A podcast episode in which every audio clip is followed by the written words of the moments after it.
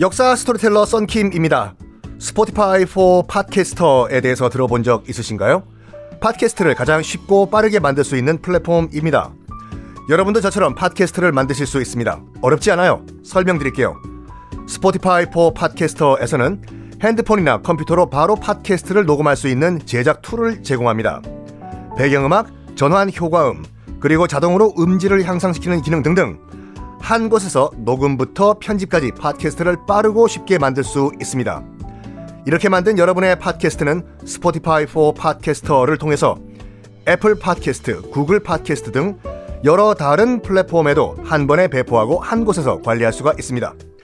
여러분이 팟캐스트를 만들기 위해 필요한 모든 것들을 한 곳에서 모두 무료로 제공합니다. Spotify for Podcasters 앱을 다운로드 받고 지금 바로 시작해보세요. 네, 여러분 안녕하십니까. 역사 스토리텔러 썬킴 인사드리겠습니다.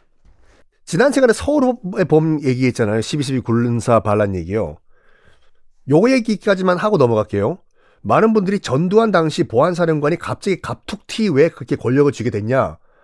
라고 하시는 분들이 계시는데 간단하게 설명하면 이걸 권력을 잡을 수밖에 없던 상황이었어요. 왜?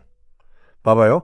원래 당시에, 당시에 이제 그, 박정희 대통령이 죽고 난 다음에 권력 순위는 헌법상 대통령, 국무총리, 계엄사령관 이 순서예요. 대통령, 국무총리, 계엄사령관, 정승화 계엄사령관 요 순서거든요. 근데 기형적으로 권력이 이상하게 돼 있었어요, 그때요.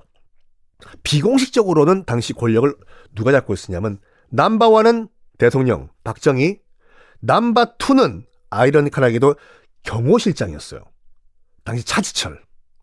이 넘버 투였어요.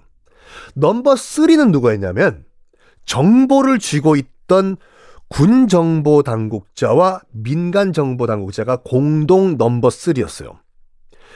민간 정보는 당시 김재규 중앙정보부장 이고 군 정보 담당자는 전두환 보안사령관.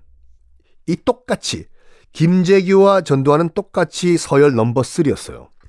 근데 박정희 대통령이 죽은 11, 10월 1979년 10월 26일 그날 밤 넘버 1, 2, 3가 한꺼번에 날아간 거예요, 이게요. 대통령 죽었죠? 차지철 죽었죠? 민간 정보 당국자인 김재규는 끌려갔죠. 남은 사람은 누굽니까? 군 정보 최고 책임자인 전두환 보안사령관이에요. 그거로 당시의 기형적인 권력 넘버원이 된 거예요. 그거로부터 풀어나가셔야 돼요. 우리가 알고 있는 뭐 12.12 군사반란을 이해하실 때는요. 다시 돌아와가지고 이사벨라와 모티머 이성계와 똑같이 명분, 명분 있는 권력 승계를 원해요. 그래서 의회를 소집합니다. 투표해요. 투표해가지고, 자, 오늘 안건은, 어, 이거예요. 에드워드 2세를 폐위시키고, 어, 그 아들, 에드워드 2세의 아들을 왕으로 올리는, 뭐, 내 아들이기도 하지. 어, 그 안건인데요. 자, 투표해 주십시오. 아, 네, 표결 나왔습니다. 땅땅땅. 에드워드 2세 폐위 아들 다음 왕. 자, 해산해 주세요. 라고 공식적으로 의회 투표까지 했어요. 자, 이제 의회가 결정된 대로 에드워드 2세는 끌려 내려옵니다. 그리고 왕 자리는 아들이 올라가요. 에드워드 3세가 된 겁니다. 그리고 이제 폐위가 된 에드워드 2세는 성에 감금돼요. 어, 이게 엄청난 사건인 게 뭐냐면요. 지금 영국 역사 지금까지 제가 여러분께 말씀드린 여기까지는요. 아버지가 살아있는데 강제로 아버지가 퇴위당하고 아들이 된, 아들이 왕이 된 케이스가 없었어요. 이게 거의, 이게 처음이에요. 유일해요. The first예요. 아버지가 지금 살아 있어요, 지금요. 성에 갇혀 있는 에드워드 2세. 무려 세 번이나 탈출 시도를 합니다. 내가 여기서 그냥 죽을 줄 아냐?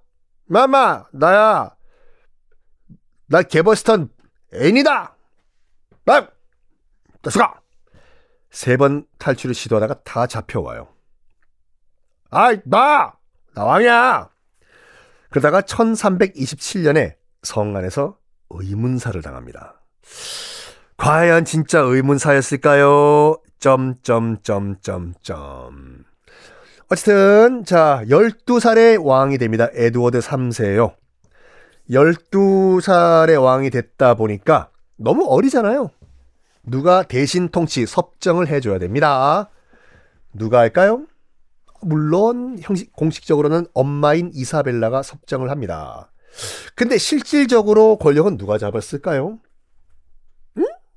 에? 에이 이사벨라의 애인 모티머가 실질적으로 권력을 잡아요. 자기야, 나를 한번 통치해 볼래? 해봐 한번. 그래?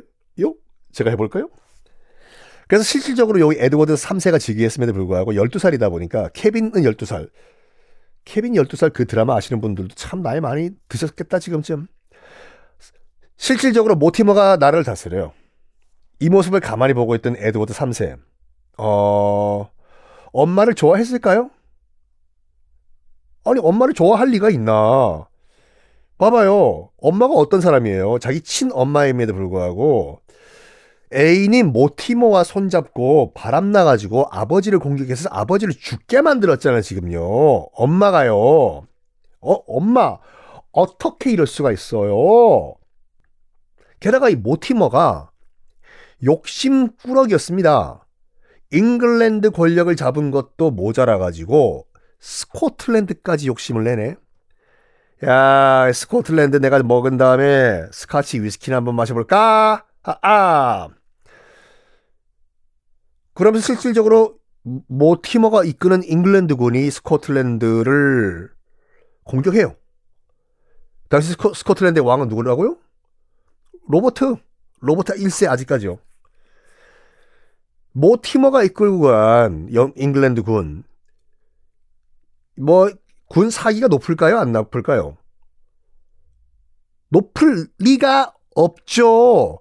왕이 끌고 간 것도 아니고, 또 왕 엄마, 전직 왕비가 끌고 간 것도 아니고, 일개 귀족이, 어?